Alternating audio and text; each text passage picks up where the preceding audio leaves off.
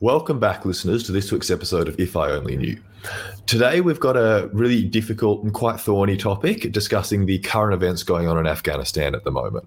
Um, there's a really serious, weighty political topic that has real consequences for a lot of people. Um, maybe we can add a little bit to the discussion about what might be going on in the minds of young people today looking in on these events who are feeling really quite distraught and concerned about what's going on. I'm with my co host here, Fred, as always. Fred, g'day. How are you doing? G'day, listeners, and hello, Matt. How are you? Yeah, um, well. lots of distress, lots of distress about something happening half a world away, and I'm really keen to hear what's going on for you and your cohort and the impact it's having. So, mm. Why don't you tell us a little bit about it? I know for those that don't know, Matt has a really rich passion for politics and history and those sorts of things. So, what does Afghanistan represent to you, and what's mm. the history of Afghanistan that people need to know? Yeah, no, thanks, Fred. I appreciate you chucking it to me because I've been doing a bit of digging into this. It seems really important whenever you've got a modern crisis to ask, how did we get here? And I'm sure plenty of our listeners are kind of aware of what's going on in Afghanistan. You know, it's an almost unavoidable news story at the moment. Um, so, just really recently, there's been the American war in Afghanistan over the last kind of 20 years, trying to fight the Taliban, a response to the war on terror, all that kind of thing. After this protracted conflict not seeming to have a clear resolution, the Americans have decided to pull their military out. Um, it's kind of a two or three year plan that's coming to its culmination at the moment. And that has very quickly resulted in the overtaking of the country by the Taliban and their military force. So there's a, a lot of turmoil and unrest in the country as regimes have quickly changed with the US pulling out. And there's a lot of consequences for the Western sympathizers in Afghanistan who probably face a lot of quite serious peril to themselves. And there's like a sort of a cultural conflict going on in Afghanistan as well about the appropriate way to govern and um, manage their country. But how did we get here, right, Fred? Because that's the what you'll hear in the current events. That's a really quick lightning speed. Um, up to date of what's happening now. And if anyone needs more info, Google it. There's so much going on about it. But I was curious just to see how we ended up here, and so I did some digging. I clicked on like a just a few Wikipedia articles and started searching. And I was start, started first with the Soviet Cold War Afghanistan because I knew that there was a big conflict in Afghanistan during there. Yeah. I started there, and basically Afghanistan was um, a bit of a, a battleground for the um, Cold War as the Soviets pushed in and supported a uh, communist regime there, and it was quite a strategic location, being in Central Asia. Uh, an important part of that. But as I was doing my research there, I kept being linked back to to earlier conflicts, Fred. So I was looking at the, mm-hmm. the Soviet conflict, and then it was referencing some uh, some times of peace and a, a, bit of earlier conflict as well in the interwar period, sort of 1920s and 30s, mm-hmm. and um, as I was researching that, it linked me back even further to um, conflicts in Afghanistan during what was called the Great Game in the mm-hmm. 1800s between the British colonial empire and the Russian empire at the time. And now, this is something I didn't know, where Afghanistan served as something of a, of a buffer zone between the Russian empire in Central Asia and the British empire in India, the British Raj in India, uh, because these were two competing colonial interests and yep. they they they needed a place to put a, a barrier between their two empires, and Afghanistan became that battleground. So what I took away from this is obviously a very rich history um, before then as well. This is that that's a brief summary of the last 200 years. There's an extremely rich history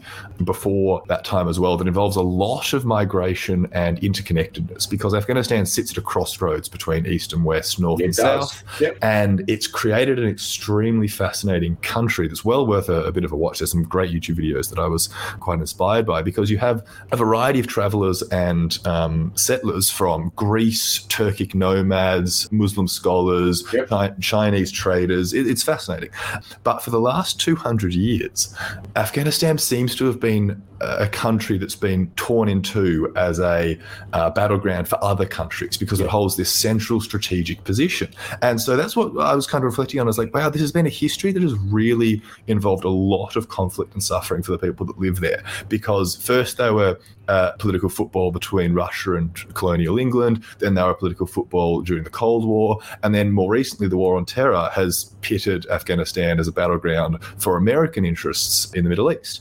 And so this this kind of cycle of conflict really seems to be something that stood out to me as a part of the history of Afghanistan that I haven't heard talked about too much in contemporary uh, reporting on it because it is, you know, it's a bit of historical context, um, and people might not think it's so relevant to the current crisis. But to me, it stood out that this is just one conflict and one disaster in a long line of disasters for the Afghani people that really made it seem almost more um, disheartening and saddening to observe. Absolutely. And, and what you're saying there is historically, Afghanistan has been a, a theatre for proxy war. Mm. And, and from a sociological perspective, there's some fascinating aspects in that history, in that what has it done to a people that are constantly in conflict? Mm. And there is a reason that that region has a reputation for being impossible to conquer or colonize. Yeah. It cannot be. And there's there's a lot of stuff around that. We're, we're not experts. We've both done research, but by far and large, there are many, many, many smarter people out there that have studied this. What I've taken from what they have said is the Afghani people, in their rich mixed heritage, have developed the capacity to use their land and landscape in the ultimate guerrilla warfare. Mm. And they have successfully repelled much larger colonial powers, the British, the Russians, now the Americans, arguably, Hmm. and again and again and again. Unfortunately, in the absence of that theatre of war, it has the same issues that plague the region, which is that there is a tribal dynamic that is much older than what we've just talked about. Hmm. So you've got these deep tribal divides, generation upon generation, that have been hardened by wars. Uh, a landscape, a country itself with fantastic natural defences, and a people that know how to use them in the ultimate guerrilla warfare. And you've got this political drive for Afghanistan to be something that it's not. The British had it, the Russians had it, the Americans had it, and we can see how quickly entropy or the capacity for Afghanistan to go back to its natural state Hmm. of whether that be internal strife or whatever happens. So when you look at it from that perspective, and I saw one person say uh, with a degree of irony that the best way to defeat the Taliban is to just give them Afghanistan because nobody else has been able to hold it Yeah. Yeah. and they're getting it at the worst possible time. There are headlines now about the potential COVID crisis that will grip Afghanistan under the Taliban regime. We know the potential for human rights violations there are a very real and constant concern. We know that any radical regime is going to cause huge upheaval, but more importantly, those tribal divides are still there. So it's not like one unified, uniform set of people that you know get given back or take back a country and there's a bit of a fundamentalist stuff. It's a fractured state. It's it's a it's a patchwork of people that are all as hard as nails in their own way. They've suffered more than most. So what do you look at now? When you look at this modern thing, it's probably one of the most desperate, just hurtful I don't even have words to describe what we're seeing, but what does it mean for you guys in your generation? It's one of the things I think that history and conflict is something that stands out to me as something that makes it feel more more hurtful. I think because it speaks to a long line of failed projects of westernization, particularly in that region. And I think that at this point, my people my age, my generation, 20, 25 years old, we've grown up. So we were born at the beginning of these projects of westernization in a lot of ways, and we've grown up watching them slowly get undermined and failed throughout these regions. I would argue there aren't a ton of democratic projects in other countries that have worked. And I think a lot of people my age have just grown up watching them fail. And so Afghanistan feels to be the most recent in a long line of failed projects to democratize countries in that region. And I think people my age are more and more disenchanted with that as a project and more and more unhappy with the idea that, that we're going in and interfering with other people's businesses and saying this is how you should do things. And so I think that when we've seen that for 200 years other countries have tried to impose themselves upon Afghanistan, this failure of significant change in Afghanistan from the American project just kind of seems like a disappointing culmination of all that push and pull in Afghanistan uh, that we've been seeing. And I think young people are just disheartened and um, really disappointed with the way perhaps modern political projects have been conducted to try and change this this country from what it was to what we thought it should be. Perhaps it's obviously very much more complicated yeah. than that. But can I ask a question of you? And it's a loaded question, and I, I make no apologies. what does your generation think about the idea of being in Afghanistan, the initial war on terror? What does that mean to you as a justification for 20 years of conflict?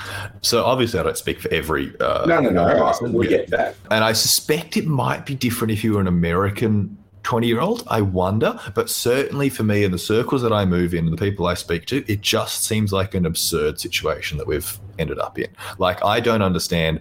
It's not true. I do understand why, but it seems um, unjustifiable if you're simply looking at an attempt to bring rational democracy to these other countries. That's not a good enough reason to go in and invade um, and participate in persecute a war like this. Uh, I've had plenty of my friends say, like, why the hell were we there? You know, what on earth have we achieved? What was the goddamn point of it? And I think that what we've seen in the last 20 years is a slight shift of mindset toward a bit more of a relativist viewpoint about what's right and wrong. Um, so I think more young people that I talk to are a bit more willing to say, look, let people in other countries have their way of doing things that are extremely historically rooted. It's very, very challenging to change that kind of thing as like an outsider and going in there and enforcing your way of righteousness. I suspect looking at the uh, rhetoric and actions from 40 years ago in the 80s and 90s and early 2000s, there was much more of a of a passion for intervening in other countries' affairs and saying we're going to bring democracy, we're going to have a, a global world order that values equality and fair say and freedom, and we're going to share that. I think that young people today have seen um, too many projects like that fail in Libya, in Afghanistan, in Syria, and a lot of young people just would like people to be able to have a bit more self determination within their own country rather than other countries yeah. enforcing that self determination. I think this is where the crux of the argument is, and this is where the complexity resides. So, to begin with, the biggest event in my life that I can recall, there are others, there are big events, but I remember coming home, turning on a television after the first tower fell in 9 11 and seeing in real time, seeing the plane fly into the second tower. And I remember sitting there for about six hours going to work, and literally that entire day, it was all about 9 11. Mm, yeah you talk about the American conflict in, in, Afghanistan. I want to say very openly, there's a couple of things I want to say as disclaimers here. Firstly, we are aware it was an Allied intervention in Afghanistan yes. led by the Americans and a coalition of which Australia is a part of. I also want to say whether it's an Australian Armed Services individual, any allied service, and in fact, any service individual in that Afghanistan conflict that gave their time and lost their life, we are in no way disrespecting the freedoms that we're entitled to because of our military. I think there is a very different argument about the role of a military versus the role of politicians. And I would say, I'm not going to mm. speak for Matt, but the fact that Australians lost their life in a theatre of war, I think, is something that we would always need to be grateful for.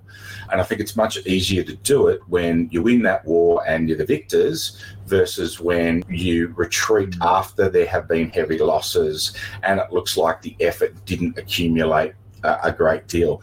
But regardless of that, I'm not going to ever sit here and say that I would ever condemn the Australian military. Um, the Australian military polices itself, and rightfully so, and, and that's another conversation.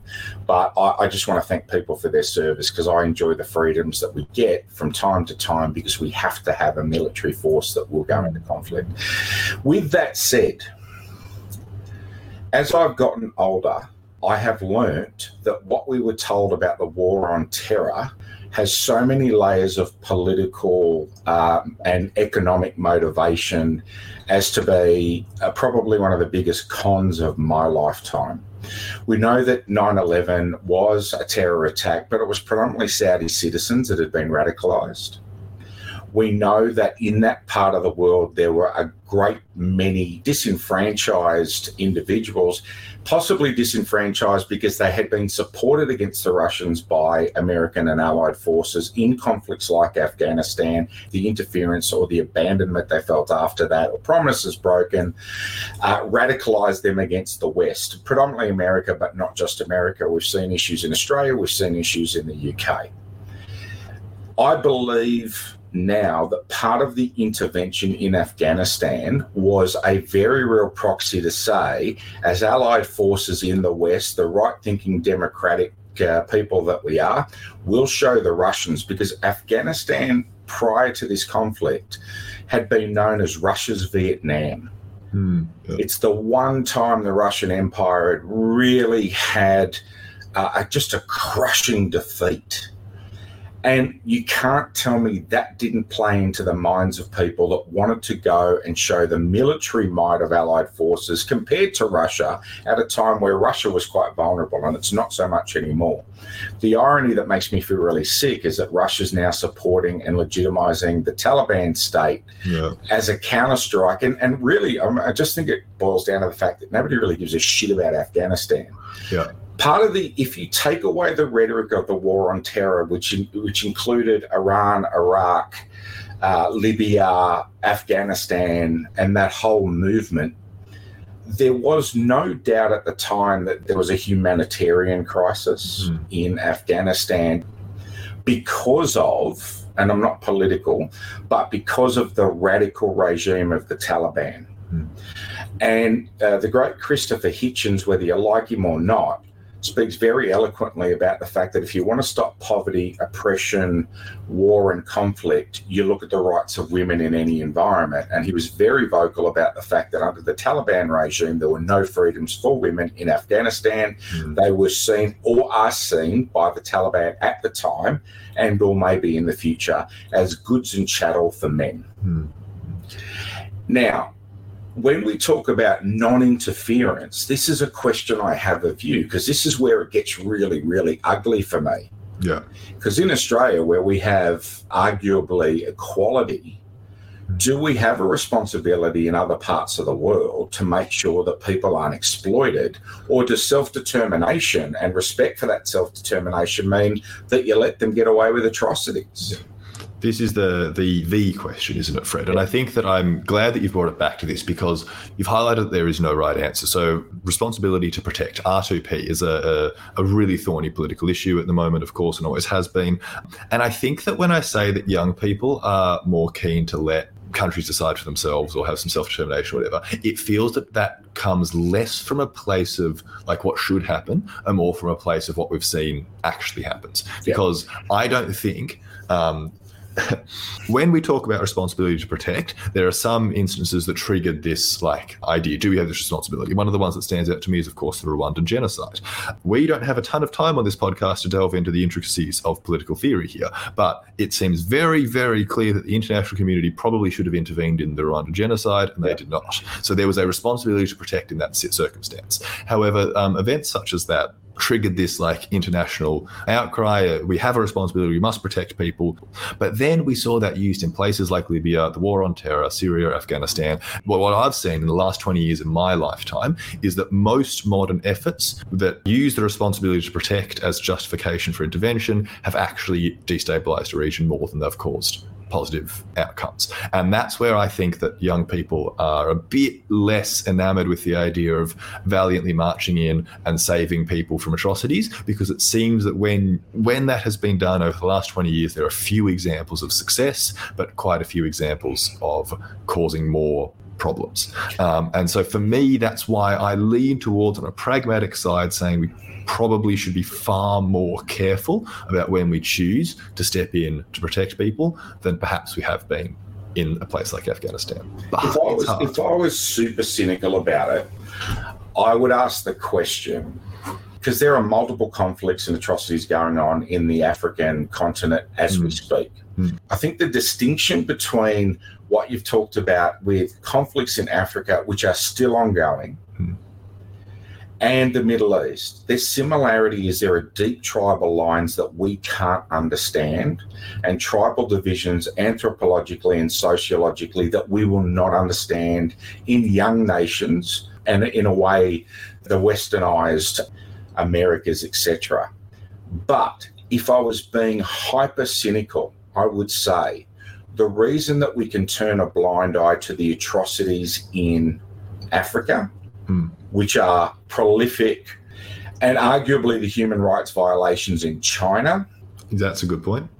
And, and again, for those out there, you know, I'm a psychologist, this is just a personal opinion, is the economic upside. Hmm. Yeah. Because we know, regardless of the reason for war, the right to protect, there is no doubt that the Allied forces, uh, maybe predominantly America and the UK, were looking at the economic opportunity after stabilizing the region. Hmm. There are so few of those opportunities in Africa that haven't already been exploited that it's not worth the effort. Now, the other aspect is there's not a lot of anti Western rhetoric in Africa. Hmm. So, you know, it's sort of like, well, we'll leave them to them because there's no real upside for us and they're not really threatening us. But there's a lot of upside for us to dig into the ground and find oil in the region that Afghanistan sits in.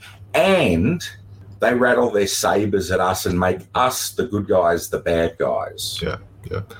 I think that we have, you've pulled out a couple of very important strands there, Fred. And in some ways, they're strands that we don't have the scope to address in any appropriate detail, given how complex they can be.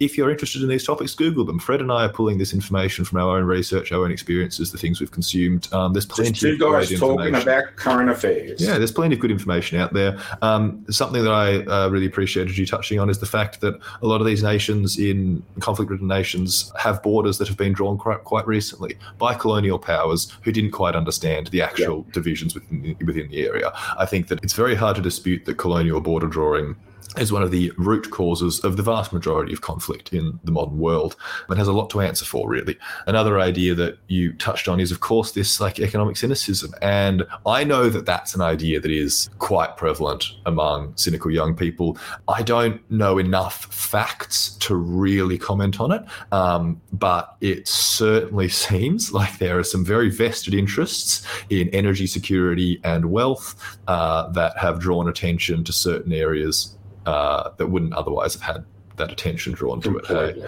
I think that what's the real tension in the Afghani conflict is that we have seen really significant improvements in quality of life for the last 20 years for a lot of Afghanis who uh, benefit under the under the American occupation, American support, whatever you want to call it. Um, and that's another idea that I think speaks really closely to the hearts of a lot of young people. Because I think that um, one reason a lot of young people are so distraught is because we have this sense, uh, uh, some sense of kinship with a lot of young progressive Afghanis. Because as people who are 20 years old, people who are my age in Afghanistan have not lived under a Taliban regime yet because they were born after the regime was removed.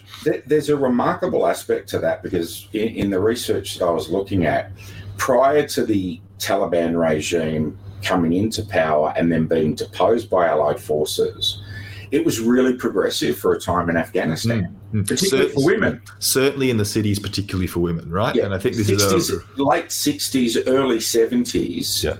You know, six, 1968, I saw a photo and you wouldn't know they were on the streets of what we now call Afghanistan. It could have been George Street in the city. Yeah, I was reading a little bit about the urban-rural divide with that kind of progression, and I think that that has persisted into the modern world. Um, but broadly speaking, like as you say, there is a whole generation of young women who've largely gone to school, who've had an education in some degree or another that they simply wouldn't have had access to if the Taliban were in power, and that can be largely credited to the Allied intervention. Yep. I think that makes young people even more heartbroken about this situation because these people are now going to have to go live under that regime again. You so know, I've got to ask you a question about that, though. Hmm. Given that there's this discussion about failed democracy, Hmm. And the occupation allowed a generation roughly your age Yeah. to receive partially the freedoms that we enjoy. Shouldn't we be more angry that America's just left rather than stay and occupy and be the bad guy? Yeah, no, I think that that's what a, that's where a lot of people's um, of my age's distress comes from. It's this fact that like we are just leaving these young people our age to slip back into tyranny. Particularly, I think, urban Afghanis who helped the US intervention. Let's call a spade a spade here. The true victims in this conflict will be the Afghani people. Yeah. Regardless of what side on the conflict they were Hmm. or are, more people will be hurt by what's happening than not. Hmm. I personally believe, it's just my opinion. I'll ask you this question, but I'll put my belief out there. Mhm. We had Afghani citizens that supported the Australian military in a mission, Mhm. and we have an obligation to those people, and I know our military believes that. And there's there's there's science behind it, or rather, thinking behind it is. If you don't do the right thing by them, then we will not get citizenship support in the next conflict that we may enter into. We, we enter into a contract here. I have two questions for you. One is rather than depart, should we redeploy into Afghanistan to preserve the freedoms that lots of people fought and suffered for? Yeah. And roll back the Taliban again and potentially commit ourselves to another 20 years of war. So I'll get you to answer that one first. Yeah. Okay. And it's okay because I don't know the answer to it. No, either. of course. Um, so my answer has to be basically a resounding no, unfortunately, as much as I might like to uh, see a continuation of these freedoms that we've bought. And the distress that we're seeing in Kabul at the moment at the airport is just Oh, horrendous, right? Um, but I, I accept some of the logic of the of the Allied withdrawal, which is that we've been here so long, there's never going to be a perfect time to withdraw, and so we might as well get out now. Now that's not nice logic, but the idea is that the American occupation is no longer gaining ground. It's not winning hearts and minds. It's not gaining extra land. The Taliban isn't going to be going away as long as Americans can be positioned as the bad guy that needs ousting in a righteous cause from Afghanistan. And so I can appreciate the idea that this is going to be either a perpetual conflict that sees death and violence growing in the country for another two decades, or we leave now and see what happens. I also accept that the Taliban took over even quicker than anyone expected. Oh, look, if, if anybody thought after 20 years of Yeah. conflict that the Taliban could literally roll that back in seven days with, without a great without a shot fired, Yeah, yeah. I honestly believe that is the single greatest embarrassment Yeah. to the Allied forces involved, regardless. Yeah. Nobody, I have to say, if you want to legitimize the Taliban as a political and military force, letting them roll you in seven days Yeah. was probably a great idea. And as Yeah. I as I understand it from my limited military knowledge, the key key advantage the Taliban exploited was the lack of morale in the Afghani army. So here's the question. left. Here's the Yeah. here's the biggest issue that I have. So my answer to the question is: Should we roll it back? Should we re-engage? Look, I, I don't know, but I do know this. The counter argument is: if you spend 20 years building a military force and a democracy, and that force wasn't self-sustaining enough to roll back the Taliban because they effectively surrendered Hmm. then you have no greater obligation to protect people than they have to protect themselves. Hmm, yeah. And they didn't. And in fairness to them, I'm not going to say why, I, I, I don't care. So, my second question, moving past that great world stuff, is Matt, what's Australia's obligation to Afghani people now? Yeah. So, we can't fix it over there. Yeah. We've learnt that. What do you want to do? I know that the, the view that I hear the most is that we have a duty to as many Afghanis as we can help, um, primarily um, Afghanis who helped us, people we had any contact with, translators, assistants, uh, Their families. bloody newspaper boys. Um, I don't really care, you know, um, because I'm fully under the belief that retaliation will be high on the list once the new regime comes full into force, because that's how it's always worked throughout history. And I think that the fact that we'd be leaving people who've helped us to face that retaliation is um, deplorable. There's a few ideas behind this sense of duty. So one just on like a general philosophical level i think that when you enter into a relationship with someone in any sense so like as you say for a contract you've got a relationship with someone um, that creates some kind of a, a moral duty right that's a, a common thought throughout moral thinking for a long time is that we have duties to people based on our relationships to them and therefore if we have a relationship with people in afghanistan we should help them We have a duty to do that. The other like practical side of it, though, the thing that has me kind of most concerned is the actual process of getting people out. So you've talked about the embarrassment of the Taliban rolling through the country so quickly. I think there's a, a real embarrassment as well in the process of extraction that's been Completely. going on. Like, how did we not get more people out before this panic happened? I think there's a couple of reasons for that. I probably won't go too far into it because I'm not an expert on that. But to me, that is a glaring problem that we face in Afghanistan because, and I don't know if you've heard this, but I was redoing some extra research just today at the time of recording. There was a, a terrorist attack around the airport at Kabul that's killed like tens, dozens, maybe even a hundred people because it's this perfect target for terror attacks. Absolutely. And and so the Americans have set a deadline for when they're pulling out of Kabul airport, and it's the 31st of August, yep. which is not nearly enough time to get everyone that the Allied forces feel they have a duty to out. And I know there's been international pressure to extend that, but the Americans, and they may well have um, justification in saying this, just are concerned about the safety and um, opportunity of keeping this airport open. There's already been one terrorist attack there. It's a it's a hotbed for violence, and so I can't believe we let it get to this situation where we actually don't have the logistics to get our forces out and the people that we have a duty to out. I'm of the belief that if you stood with us, we have to stand by you. Mm. And I am of the belief that if people put themselves in jeopardy to support the Australian military, them, their family, mums, dads, brothers, sisters, because I agree with you, retribution is guaranteed. What I'm amazed by in this whole scenario, and I don't think people make enough of it, is Afghanistan has neighbors. Mm-hmm. And one of the weirdest things for me is while we're a half a world away now saying, because I believe we have a responsibility to take Afghani refugees and give them the opportunity of a new life here. And I think we should uh, let them in with open arms, personally. That's just my take on it. But I find it remarkable how indifferent the rest of the region is.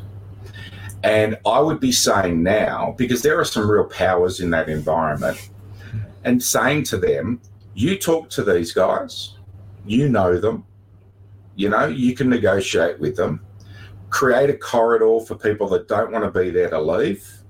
We're not going to take them all because you guys want to look at the human capital as well. And this is the irony that the surrounding uh, neighbors to Afghanistan will take people that are viable or useful to them. So it's a form of forced migration for them. And, and there's lots of people that work all over the Middle East with skills, engineers, etc. They'll open their doors to those people. Yeah. Okay? Not so much the rural uh, population, etc., etc. So use the people in the region because it's got to de-escalate the conflict. Because what are they going to do? Drop hundred thousand troops into Kabul airport? And as you said, because this is the word I heard this week that I hadn't heard for a long time: Al Qaeda, mm. ISIS. I heard ISIS. Yeah. You know, it's that whole axis of evil thing again, and it's yeah. like, you know what? It doesn't matter if it's some lunatic with a car bomb you got to de-escalate. You got to get out of it. It is such a complex issue matt. I don't think we could ever scratch the surface of it. Mm. you know in closing the only thing i can say is i see the pain that these sorts of conflicts cause refugees in Australia, people of Afghani heritage in Australia that have come here, they've integrated in society. But it also has an effect for Vietnamese refugees that are remembering what it was like in a post Vietnam collapse. People still remember, you know, my father still remembers the collapse of a World War II and the new hope of refugees that came here and built our nation. I respect those people that served a mission over there.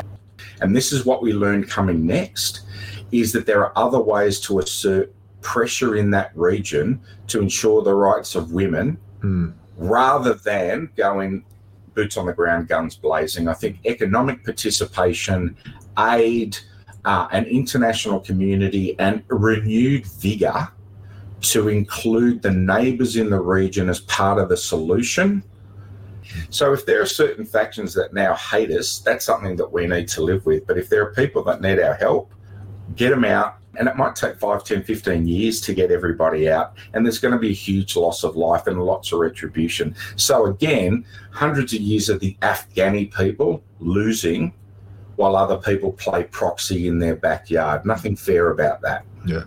I think my takeaway from it is the war in Afghanistan is as old as I am, Fred. Yeah. And and it's as old as all my peers are. And I think that that's mind blowing. I think it it shapes my view of the conflict and my view of what we should and shouldn't have done. And it shapes my view of what we should and shouldn't do into the future. Yeah. Um, I like drawing on history I think it's very important we remember what's been going on in this region for so long. Even reflecting on the consequences of the colonial activity around the Middle East, I think is a is a very useful exercise to remind us how we got to this place in the first instance. Yeah. Um, yeah, as you say, this has been very, very weighty. Politics is different from service. I do agree with you there, Fred. Um, all that being said, I think it's just one of the most for me, it's the it's the culmination of a long line of terrible situations that I've just kind of witnessed the end of rather than the start of, which uh, brings a lot of a lot of weight to them. I think this is a good one to send in your thoughts and comments on, guys.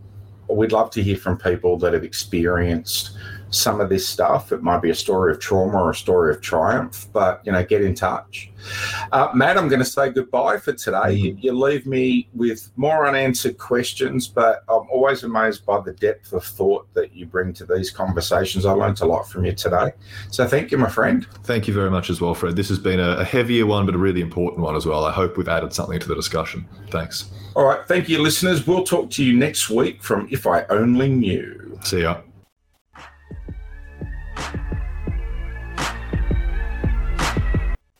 Thank you for listening. This podcast is a Better Pod Group production, with special thanks to our researcher, Nicola Binks, executive producer, Matt Blanche, the providers of our theme song, with credits that are in our bio, and of course, you, the listener. It's important to remember that this podcast is for entertainment purposes only. Whilst there are therapeutic themes discussed, in no way is this podcast considered treatment, and in the event you're in a psychological emergency, please reach out in whatever way you can through triple zero or Lifeline 13 11 14. It's important to remember that the discussion is for entertainment purposes and the opinions voiced by podcast hosts are theirs and theirs alone. Any reference to copyright or copywritten material is, of course, the copyright of the copyright owner and or relevant corporate entities. Thank you for listening to Better Pod Group Productions and tune in to some of our other excellent pod productions on this network.